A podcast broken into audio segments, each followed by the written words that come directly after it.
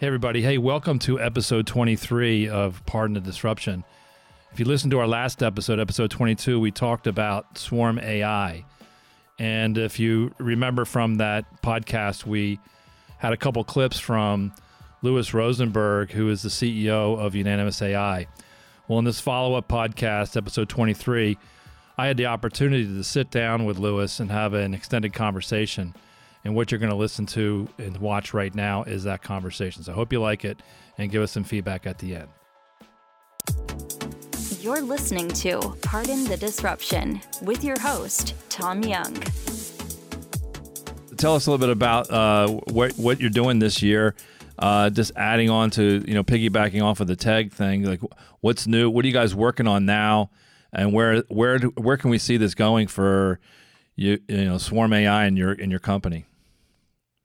Yeah. So, um, yeah. So at Unanimous AI, we're, we are a, a, really a very different type of AI company, and so it's worth kind of giving that context um, because in you know, most AI companies are looking at how they can develop algorithms that replace people, take people out of take people out of the loop. Um, there's certainly a lot of work that people do in areas of sports betting, financial forecasting, uh, sales and marketing forecasting, where they just look at historical data, big pieces of historical data, and try to come up with algorithms that um, that can replace people. At Unanimous, um, we come at it from almost the opposite perspective. We, we start from the premise that people are smart. uh, people are really smart. They have knowledge, wisdom, insight, intuition. They they are continually keeping their data up to date. Um, if you're a sports fan, you're on top of uh, you're on top of sports. You're watching games. You're developing your own intuition about how you know how teams are playing. Uh, even live during games, you're getting a sense of you know what is the momentum of the game. And those are things that don't exist in big data, but they do exist in the human database, in, in you know, people. And so what we do is we we've developed uh, AI technology that allows us to to connect groups of people together and maximize the value of their knowledge and wisdom and insight and intuition. And we do that through uh, software we call Swarm, because it's modeled on how swarms in nature achieve this same remarkable feat. And by swarms in nature, I'm talking about uh, flocks of birds, schools of fish, swarms of bees. Um, this has evolved in nature many, many times because it is the way you could make groups smarter and we allow groups of people to do that.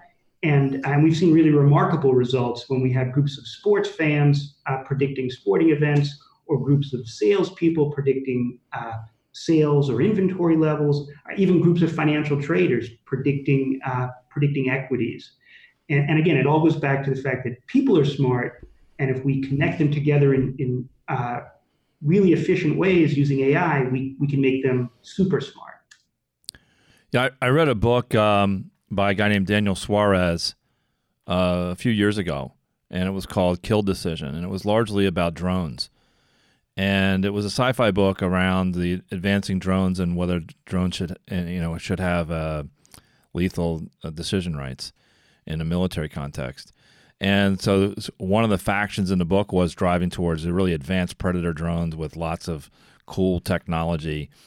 But uh, in the book, what the the what actually won the day was very low tech drones, but a hundred thousand of them, and they had one weapon, but there was just so many of them, it just overwhelmed the enemy, and it took out aircraft carriers and all kinds of stuff. But what was interesting is they modeled the whole thing after uh, they hired a, a biologist who was a expert on ants and they use and they basically use the drones. They actually use pheromones to communicate. So you couldn't jam their signal because it was all it was it was in the analog realm. But it didn't occur to me at the time when I read that that there was an an, an innate knowledge through the through the swarm intelligence where you're basically leveraging so in, in in your talk you talked about how each of the points is like a, a equivalent to a neuron and to the extent that that neuron's smart, like a person or even an even a bee or an ant, when you stitch these things together, you get this multiplying effect uh, through the neural network. Can you explain a little bit about that and how that works? And because what we're trying to understand is, I, I, I agree with your premise that the people are people are smart and there's and they're smart in a way that machines aren't. And if we can combine the two, you can create something that's smarter than everything. Would you agree with that? Uh, yeah, so absolutely, and and so your examples about um, about drones are, are interesting, and and they actually go to this idea that um, you know that there's there's lots of really real value you can get when you look at things like ant colonies or bee swarms or fish schools. Um, biologists refer to all of those different types of groups as superorganisms because really they start to behave as a as a single intelligence. And, and the way nature, and again, nature's been you know uh, evolving this over hundreds of millions of years to find really what's the best way to, to combine insights from groups. And, and so if you think about any of these examples, like a like a colony of ants or a school of fish, each individual has a slightly different perspective of the world, right? These, these individuals are out there in the world and they all have eyes and ears and they're seeing the world from a different perspective. They're, they're out there capturing information that's different.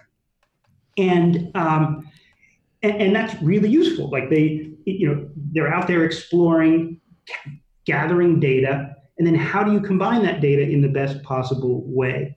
And um, and you know what humans do, like if it was if it was up to humans, we would take a vote or we take a poll or maybe you run a focus group. Uh, that's not how nature does it. Nature does it by forming these real-time systems where the groups are kind of pushing and pulling against each other and converging on solutions. And um, honeybees is, are, is, actually the example that's best known in, in nature. Um, they've, they've been studied for about 50 or 60 years, and they, they actually have been shown to have this remarkable ability to amplify their intelligence. And so for honeybees, every year they have this very, very uh, important problem to solve. They need to find a, a, new hive to move into, and it could be a hole in a in a log or the hole in the side of a building.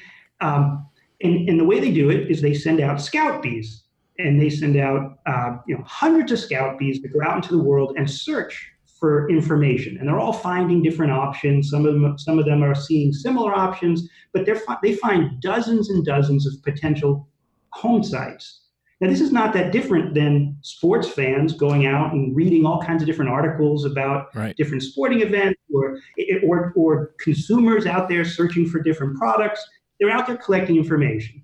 So the, so the honeybees go out there, they collect this information, and then they bring it back to the colony and they form a system where, and, and it's actually pretty remarkable how they do it, but they, they need to basically um, process the data together. And they actually do it by vibrating their bodies. And so uh, biologists call it a waggle dance because uh, the first scientists who looked at it, it looked like they were dancing, but they're really vibrating their bodies. And the, the vibrations are showing the, the strength of their, uh, of, of their support for these different home sites that they've discovered and by uh, and they basically end up in this kind of tug of war where they're pushing and pulling and they converge on the one solution that they can best agree upon. And it's almost always the best solution. Um, biologists have shown they pick the best possible site over 80% of the time. And, and when they don't pick the best possible they usually pick the second best possible. And, and, and if you were a human looking at the same data it would be very hard to do. And so the question is well we humans we're we're just like scout bees. We're out there in the world collecting information. We all, you know, if it's if you're sports fans, you're capturing different informations about sports, or uh, or financial analysts. You all have different perspectives. We can use those same techniques. Um, now, we humans can't waggle dance like bees. Um, so we created this software, this piece of software called Swarm, which allows groups of people to log in. They can log in from anywhere in the world. It could be a group of sports fans, and they can log in and they can uh, work together to predict uh, you know predict a slate of, of hockey games or they could be financial traders predicting interest rates. But they the, the key is that they all have different perspectives. Inside the swarm platform they, they basically are engaging in this tug of war pushing and pulling and they converge together on a solution. And we've done studies with major universities and the, the solutions are significantly more accurate than uh, had the individuals uh, worked on their own, or or had the individuals just taken a vote or just had a conversation. It, it's you know nature teaches us that that if we allow groups to converge together, they can get the best they can get the best combination of their insights as opposed to just getting the average combination, which is really what a vote so would give you. I, I think you know. One, correct me if I'm wrong, but I think one of the the things you must address is right in Western culture the primacy of the individual is somewhat in this protocol subordinated to to the to the group. In the same way that I look at an ant, the ant's not the life form the colony is, and the ant is just part of the colony. So as when we have votes, we treat each person's vote equally. And even though not everybody has the same perspective or the same quality of perspective, and this protocol tries to extract that, and and I, I assume it's basically you're you're weighting the votes through this protocol to come up with a better answer.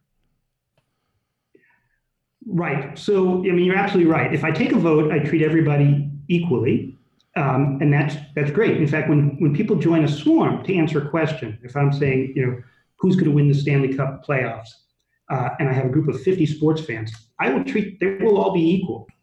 Um, at least when the question starts, they're all equal. But here's the thing. Um, we while we're all equal in terms of we all have equally valid perspectives our levels of confidence are different i might you know i might be really really confident in a particular question somebody else might be actually unsure right and um, and so what this what the ai is actually doing is it's watching everybody's behaviors as they're pushing and pulling against each other to determine at, at every moment in time which people are, you know, have high confidence, which people have low confidence, because their sentiments, their sentiments are not equal. They're, you know, they, as people they're equal, but their sentiments are not equal. And, and, I'll give you an example of how to show you how powerful this is. We we were challenged by Newsweek uh, a, a, little over a year ago to predict the Oscars this way, and so um, and so we we just got 50 movie fans and we had them log into the Swarm platform. They, they logged in. They can log in from anywhere. They just need a standard browser. And we had questions pop up: who will win each of the different categories? Best actor, best picture, uh, and and, um, and it's hard because there's a lot of choices for each one. And um, and so these were just 50 regular movie fans. Um, and and so they predicted each of the categories, and we gave the categories to Newsweek, and then they published the predictions, which puts pressure on us. And um, and the question is, well, how did we do? Well, as individuals, these these people were 40% accurate in predicting the Oscars, which sounds bad, but it's, predicting the Oscars is hard. Um, then we can look at well, what happens if those individuals took a vote? As a vote, they were a little bit more accurate. They went to 47%, and and, that makes sense because there is this you know, this principle of wisdom of crowds, and crowds are are smarter than, than individuals. They went to 47%. Then we had them work together as a swarm, same 50 people, and they jumped all the way up to 76% accurate. They went from 40% to 76%, almost double the accuracy of individual members by working together as a swarm. Now, now, here's the really interesting thing. For the Oscars, there's lots and lots of data about how experts predicted. Pretty much every professional movie critic registers um, their predictions. And the average professional movie critic was 64% accurate. And so these this group of just 50 regular movie fans significantly outperformed the professional experts. They outperformed the New York Times, the LA Times, Variety, the Hollywood Reporter. Now, here's the amazing thing. We then asked those 50 movie fans, how many of you have seen all the movies? None of them had seen all the movies. In fact, most had seen less than half of the movies. But that's that's the thing. They each have they, they each have incomplete information about the world. They've seen half the movies. Some of them have heard, you know, read articles online. Others saw, you know, on the radio. But what, as a swarm, they're combining all those insights. And because people are, you know, you know, some people are confident in certain questions, not confident in other questions. Maybe maybe it's a question about you know who's going to win a best actress, and maybe they're confident about some of the choices, but not confident about the other choices. The, the swarming process combines and, and finds the different levels of confidence and allows the group to converge on the best combination of their insights. And it, it, it gives these very, very powerful answers. So, what are so? Uh, it, it, you know, the first thing I thought of was, all right, you know, let's do the sports betting, and uh, you know, I'm sure it's a fairly sophisticated approach to doing that. But uh, let's talk about the business applications. If I am in a business environment, where might I apply this to get better decisions for the firm? Like, what are some of the things you're working on in the corporate client? Because those are the, the, the, the Oscars, the Kentucky Derby, that was the, the one that really got you on the map. Th- those are uh, proof of, of concepts. But then now, okay, I want to apply this in decision making at, the, at my firm. How might I, how might I do that, and what's how does that work? Yeah, uh, that's, that's that's a great question, and and really, there's uh, the way we look at it is you can take a group of people, any group of people, and turn them into an artificial expert that you can ask questions to. And, and then in business, there's really two types of groups that make sense. You can have a group of, uh, of internal team members. So if you have an internal team that's a sales team and they want to make a, a, a sales forecast, if they make that sales forecast together as a swarm, they will be significantly more accurate than if they used a, a traditional method if they are a marketing team and they're trying to um, you know, predict which types of marketing messages are going to resonate best with their customers, you can amplify the intelligence of that marketing team. If it's an engineering team and they're trying to forecast uh, how long is a certain project going to take or um, or which features are going to be best perceived by users, again, we can amplify the intelligence of that engineering team. And so we've seen lots of, uh, of corporate uh, teams basically come together inside a swarm and, and amplify their intelligence. The, the other type of group that's really interesting is groups of customers. So if I am uh, if I'm a, a, big brand and I'm thinking about uh, launching an advertisement, uh, I can bring together swarms of real customers and have them give insights. And so we actually did a, a project that was uh, this was with a, a major fast food chain, and they were uh, they were going to be launching uh, new television ads around. It was actually around pancakes, and so they uh, swarms of their customers uh, from around the country uh, logged into the Swarm platform. In, inside the software, the TV ad would pop up. They could watch the ad, and then they could ask a series of questions about how people would react to those advertisements. And basically, they're interviewing this um, this artificial expert that's giving them really deep insights about how people will react. And so in, in both in both categories, whether you're making turning a team into an, an amplified expert sales forecaster or you're turning customers into an expert customer, uh, you can very, very quickly generate uh, really useful insights from, you know, from human groups. So is there a situation, I mean, I get that. So, is there a situation where you wouldn't use this? In a, cause to me, this is sort of like the next gen focus group. If I'm having, if I'm going to convene a focus group, uh, typically I'll put a lot of experts around that focus group in a controlled environment, and then the the experts around the focus group will try to discern what they heard, what they saw, and distill the feedback from the focus group to make decisions. And that's an imperfect science. This is sort of the technology that replaces that and makes it and, and amplifies it. So, is there a situation that you can think of where you wouldn't use this technology in a focus group setting? Yeah, I mean, it. We see it as, as being actually a lot more powerful than focus groups for, for a number of reasons. Um, one, when when groups come into a swarm, everybody's anonymous and everybody's equal. I mean, they're equal. Um, how they behave might affect the you know, their how how their sentiments are being processed, but they're all equal. In a focus group, uh, nobody is anonymous, and you have this really big problem that uh, someone with a very strong personality can taint the whole the whole room, and and so you have moderators who are constantly trying to keep you know get quiet people to speak up and and very aggressive people to tone it down, but it but there's almost no way to prevent uh, to prevent the the insights from being steered very very strongly by by small you know one or two individuals in a swarm, we don't see that. Um, in fact, we did. Uh, we see that also inside of organizations. In fact, we did a, we did a project with the U.S. Navy on a similar issue, which is uh, they you know they they want to get good decisions out of groups of people. They they uh, they have uh, this issue of hierarchy, which is it's very very strict hierarchy. Which is if you ask a group of people a question, let's say that and let's say these are technologists inside the Navy, and you're trying to figure out what's you know, what's the most important new technology to invest in. You have this issue that each person is, you know, in some sense, trying to second guess people up up the chain uh, want to hear. Uh, once you allow people to be anonymous and um, and you treat everybody as equal, now people feel empowered to actually be honest. And so we see that in corporate hierarchies. We see that in um, also just in a in a focus group where there's personality differences. The other issue is that um, people don't actually have to get together in the same room. They could be spread all around the country or all around the world, and they can jump in and uh, and generate these insights. Whereas with focus groups, um, you have these other logistical problems. So, well. give me a sense. Uh, if if I convene a group, how long would it take?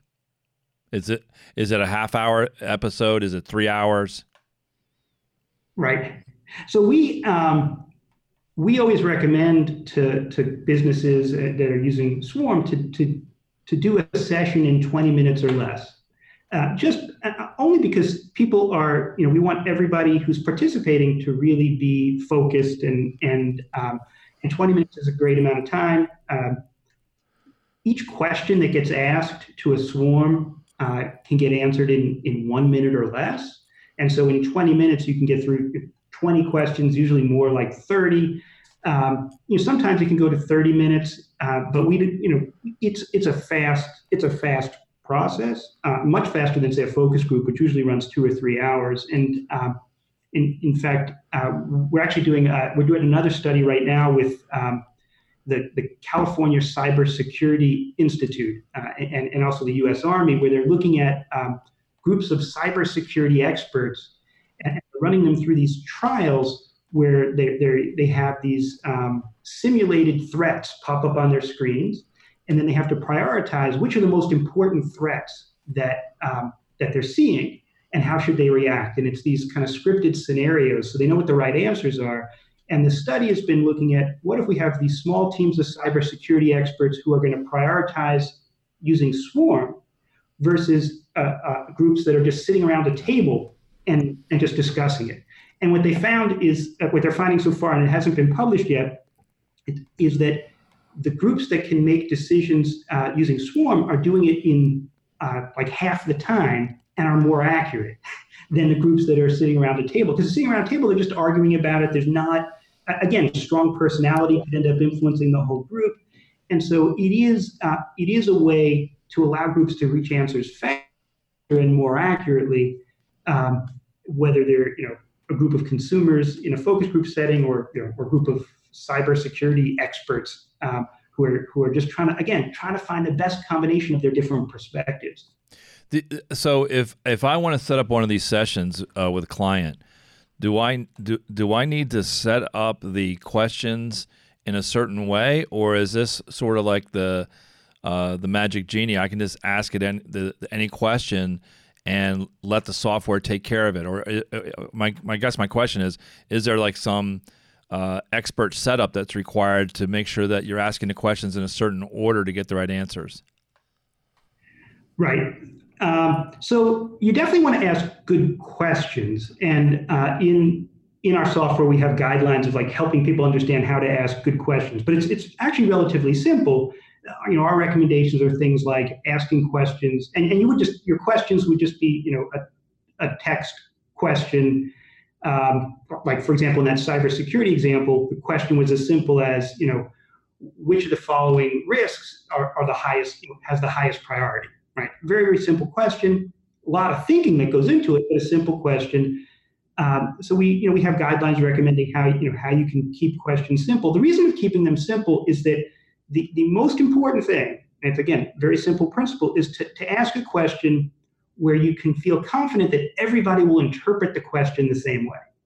If, every, if all the participants interpret the question the same way, then you will get good results. If if different people think the question means something different, then um, then you could get results that that um, where the group has a hard time reaching an answer. And usually, if the group has a hard time reaching an answer, you can go back and say, well, maybe maybe the question wasn't clear, and you can then ask the group, and you then it becomes apparent. But so it's it's definitely not rocket science. It's easy to to um, to ask good questions, but it, again, it, it, it's as simple as you know formulating uh, formulating a short question, formulating a set of options that they're going to choose among, and then um, and so the and again the way our software works, uh, any any team can just like we actually just last month launched a, a subscription service where um, where companies can just subscribe to the software, invite in their own teams, ask their own questions, and do it all themselves. They don't need any they don't need any expert support from us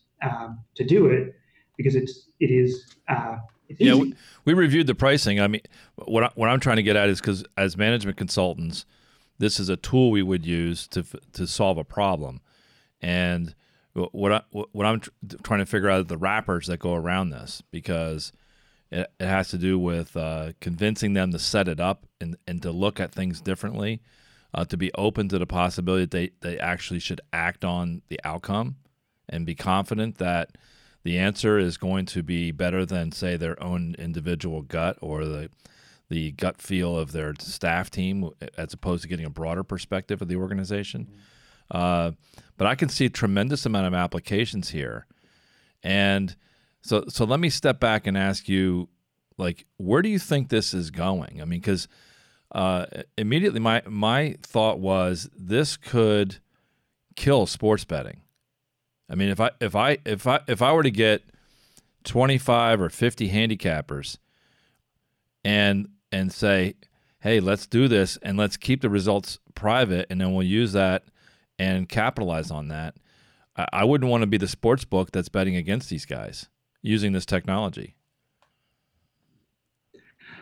So um, I, agree. Uh, there's and we've seen we've seen uh, really powerful results that way and, you, and you don't necessarily even need 50 handicappers. It could be, you know, as, as small as, you know, 10, 10 to 15 handicappers can give give really really good results. We had um, we did a study with Oxford uh, looking at um, groups of people predicting uh, English Premier League football games, uh, which is I, I, believe is the most bet upon sport in the world. And um, and so what we did was we had uh, just groups of, of regular sports fans. These were about 20 people, and they came in and they they predicted um, they predicted uh, all 10 games for the week every week for 20 straight weeks. So it was a long-term study uh, done with Oxford, predicting all 10 games. As as individuals, the the uh, they were 55% accurate in predicting the games, which actually sounds pretty bad, 55%. But in in uh, in English football, there's actually three outcomes: it's win, lose, or tie. So right. it's so so 55% is is not bad uh, in that. When they work together as a swarm, these same groups of 20 people, they jumped up to 72% accurate in wow. predicting predicting games. Um, so really, really powerful result. We did uh, we did another study which looked at um, at NHL where it was uh, also 20 weeks of predicting hockey games. And one we actually tasked the group to to determine to actually pick which which teams to bet on. And so there was a simulated um, uh, pot of money that that these groups would would bet on. And when they worked together as individual, when they were working as individuals uh, across 20 weeks of predicting hockey games, they on average uh, had a 41% loss in, in betting on hockey games. Whereas when they worked together as a swarm, they had a 170% gain across 20 weeks.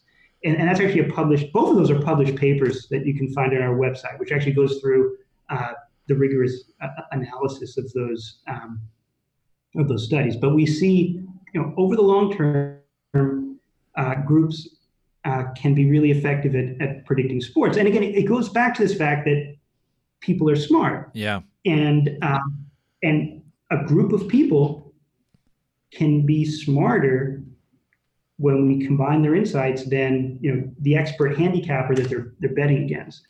So, uh, the qualification to participate in the swarm, you want somebody who um, at least has a perspective, right? So, if I were to use the school of fish, at least the, I want to use the fish and not uh, something that's not part of it, like a starfish. It's not part of the swarm. So I want to have a, some qualification to be a member of the swarm. Uh, can you talk a little bit about the qualifications of how you do that? I mean, you want yeah, to screen so the users. Absolutely. So for sports, um, we absolutely want people who who know something. The more they know, the better. But um, but there's um, you know, one of the reasons we focus on sports like, and I should say, when we did this study of, of English soccer, the participants were actually all Americans. So these were Americans uh, predicting English soccer. Which actually, which, which is interesting about that is that when we ask for participants, and these are people just who participated over the internet, if you if you say you're a sports fan and you say you're a you know an, an English Premier League fan and you're an American, you probably really are a fan. Um, Whereas if I say, if I ask if you're a, a football fan, an, an NFL fan in, in, America, you know, everybody thinks that they know something about football. Uh, Amer- every American thinks they know something right. about American football. Whereas people who, who and so you know, trying to get people who are true fans is really is really useful. Um, and um, that said, we've done studies where we've looked at groups of sports writers versus groups of fans and what we actually find is groups of fans actually perform better than groups of sports writers, which is, which is counterintuitive. And the problem here is that if you're a sports writer, you've trained yourself to always make the unusual pick because nobody will read your story. if, you, are just picking the you know the obvious solutions, nobody will read your story, uh, and so you're always pick you're always picking the unusual pick. Uh, whereas fans are actually just looking for you know who's like who's most likely to win. Period and uh, and so there's there's definitely um, there's definitely more than just the level of knowledge. There's also you know people who are um, you know sports fans or maybe uh, better calibrated. They know what they know. They know what they don't know, and when they work together, form they have a really good result.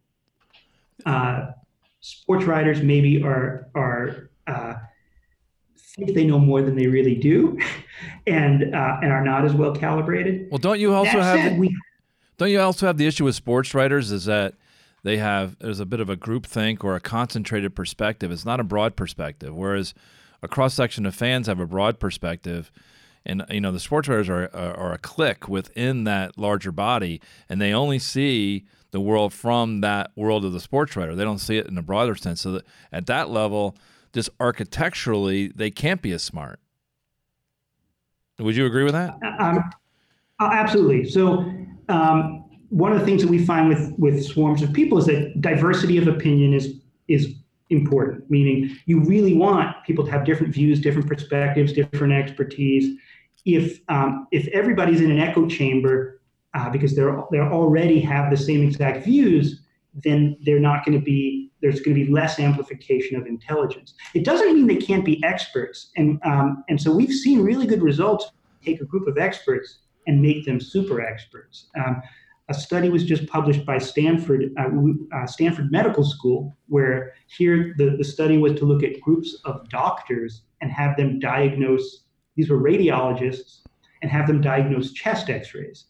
And so um, they came into the Swarm platform. And again, these are radiologists. They all went to school for you know, 12 years to become a radiologist. They're, you know, they're very extreme experts. You would think there's not much improvement that, that we can get. And yet, when we had these groups of radiologists come into the platform and, and diagnose chest x rays, they reduced their errors by over 30%. So they had, uh, so even experts can get significantly smarter and uh, and again, these radiologists, they you know even though they're experts, they're well calibrated. They know what they know. They know when when to not be confident. So they're not overconfident. They're just well calibrated. And so I would distinguish them from say sports writers who maybe make you know, their profession is to be overconfident, Yep. right? That's that that is kind of what their job is to be. Whereas a a, a doctor, you know, their profession is to be, um, you know, very sensible. So, in, in the world, you mentioned the medical world. In the world of on- oncology, when they get a really difficult diagnosis or something very difficult, they'll convene an an ontology or on- oncology rather uh, review session where they'll get a group of people. This is a per- to me, this seems like a perfect application to use uh, swarm in that environment where you, you let a variety of doctors look at the case and and then and and not you let a dominant doctor in a focus group setting to control the outcome of that diagnosis and uh, do it in a way and where you actually leverage this. And uh, have you done anything like that where they, you know, these, where they've, you know, the, you know, you know, they've convened oncology boards and they get stuck. You know, have you have you tried it here?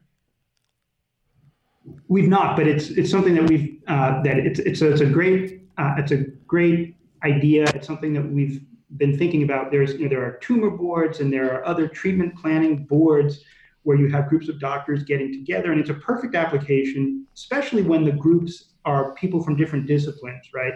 So if you have um, you know a radiologist, an internist, a, an oncologist, they all have different backgrounds, all have different perspectives, and uh, and the challenge is how do you combine all those different perspectives? It's it's a uh, it's a great application, and uh, and we do you know the medical space is one that we're interested in. We have projects right now with with Stanford Medical School and, and Harvard Medical School, um, and and this is definitely on the, the roadmap. This this idea of um, you know, tumor boards and other other uh, group decision boards. Well, Louis, I want to be I want to be respectful of your time. I, I certainly appreciate this further background. I, I see uh, us absolutely putting your stuff into our kit, and uh, it's an exciting um, conversation that we have with prospects. I was just at uh, I was at an event at BlackRock uh, Financial in New York, this humongous uh, financial company, and we I talked about this in one of the roundtables, and uh, very everyone you know they've all heard it all about different things, but everyone was very fascinated by this because they had not heard it before, and this notion of uh, leveraging nature and biology and and using those protocols to make and again and go back to what you said at the outset is there's a whole dystopian side of emerging technologies especially around AI and automation that that people feel like they're being made obsolete and we get a tremendous amount of resistance from the affected personnel well this is a situation where we I'll call it a positive energy uh, project where we're we're making people more valuable uh, with the deployment of, of an effort like this to make a better decision on behalf of the group, as opposed to obsoleting them, right? Absolutely. I mean, it's um, there's so much energy going into to replacing people with with algorithms, and yet it's it's short-sighted because it doesn't appreciate the fact that that people have this really vast amount of information and you know sometimes you call it intuition sometimes you call it instincts sometimes you just call it experience but it's real. It, it's those are very real things. And, and it, like you know you give the blackrock example in the world of say financial forecasting you know you can you can look at big historical data set about you know and let's say you're trying to predict interest rates you can look at you know, 20 years of data about interest rates but you're missing the context of what the world feels like right now and so I can take a group of financial analysts and they know, you know, they know what Trump tweeted on, you know, that morning. Like that's going to affect their like the AI doesn't know that. The the historical data doesn't know that. The the people, they know the context, they know the they know the sentiment of the people they know, their family, of their other coworkers. And so all of these, you know, all this contextual information that we take for granted because we just absorb it the machine learning systems lack. And so um, when we take groups of people, whether they're financial traders or sports fans, and we we we have we amplify their intelligence, they start to realize, hey, there's you know, this intangible human you know intuition is really really valuable, and um, and allows us to outperform these just straight algorithms. Yeah. Well, this is an exciting topic, and and again, we appreciate this. I'm sure we'll be reaching out to you guys to, to set up some commercials when we get a, a project uh, that's going to move forward yeah. with this. And I look forward to, to running some of these things and giving you some feedback on uh, the evolution of your product. Is there any last things you want to tell us about, like where? Are you, I assume you're heading uh, what I'll call horizontal expansion, trying to get more use cases on what you're doing. But what about uh, vertical, the new things you're doing in this space? Is there anything new that you're working on that you can tell us about? Uh, so for us, um, the big thing we're focused on is um, is making it as easy as possible for for business teams or, or sports groups to to use use the technology without needing uh, lots of support from us. And so one of the big things that we've really transitioned to this year is is launching our software as a as a SaaS platform where people can just take subscriptions right and uh, and then do it themselves. And so we're we're pushing really hard to make it as easy as possible for um, for groups to do the things they want to do um, with with very little training. And so we're focusing on you know the different types of use cases like forecasting. Lots of groups want to do forecasting. We've made that very easy. Lots of groups want to do prioritization. We've made that very easy. Uh, and then uh, we're looking at other kind of vertical. You know, there's groups that want to be able to look at you know inventory uh, management, and we're, we're making that easy, et cetera. And so as we as we expand, we're you know we're we're looking at you know, the most common uses and um, and just trying to make those as, as easy for groups to do as, as they can. So let me, let me let me give you one last thing, and I'll let you go. The um, imagine the possibility of the future where I in the protocol we have that you described today, I'm bringing all these people in with a a, a, a varied but sort of common perspective around the, the world, uh, but looking at it from different parts of the of the school, if you will, uh, and then we're leveraging that intelligence uh, across the the entire swarm. Imagine now we start to replace the people with competing AIs. So look at a hurricane model where you have all these, you know, 15, 20 models predicting the, the path of a hurricane. And now I put uh, these AI models or these compu- advanced computer models in a swarm competi- or a swarm co-opetition, if you will, and ask those things and, and to come up with a swarm answer to 20 predictive models to see where it's. Now, have you done any? Have you given any consideration of a machine participation in swarm? Uh, we have, and and for us, um, what's what's particularly interesting is is looking at having people and an AI model interact together together in a swarm. Meaning, uh, you could have um, you could have a machine model that that has value, but you still want to get advantage. You still want to take advantage of human insight, right. and um, and so we've looked at um, having swarms, and and you as the person might not know, you know, which which is the AI and which are other people. Um, but we see that as um, is definitely a, a, valuable path forward, and it's it's part of the the R and D work that we're doing. Well, again, th- Louis, thank you for your time. We pr- very much appreciate it. We'll be in touch when we publish this. Uh, this we'll we'll certainly let your people know. We we just published, I think, yesterday with Jordan. We do it yesterday. Uh, this. Yeah we did we, we did the first one on Swarm AI, and I think you're featured. And we, we grabbed some of your TED talk, and we talked a lot about that. So we'll uh, we'll get that linked off to you. It's on YouTube and iTunes and whatever you listen to. You listen to podcasts, but we just put that out there, and, and it was a pretty spirited uh, conversation. So it was pretty good. So we'll let that uh, we'll, we'll, get that to you, and then when we publish this, we'll we'll reach out to you as well. But we look forward to working with you in the future, yes. and thanks for your time today. All right.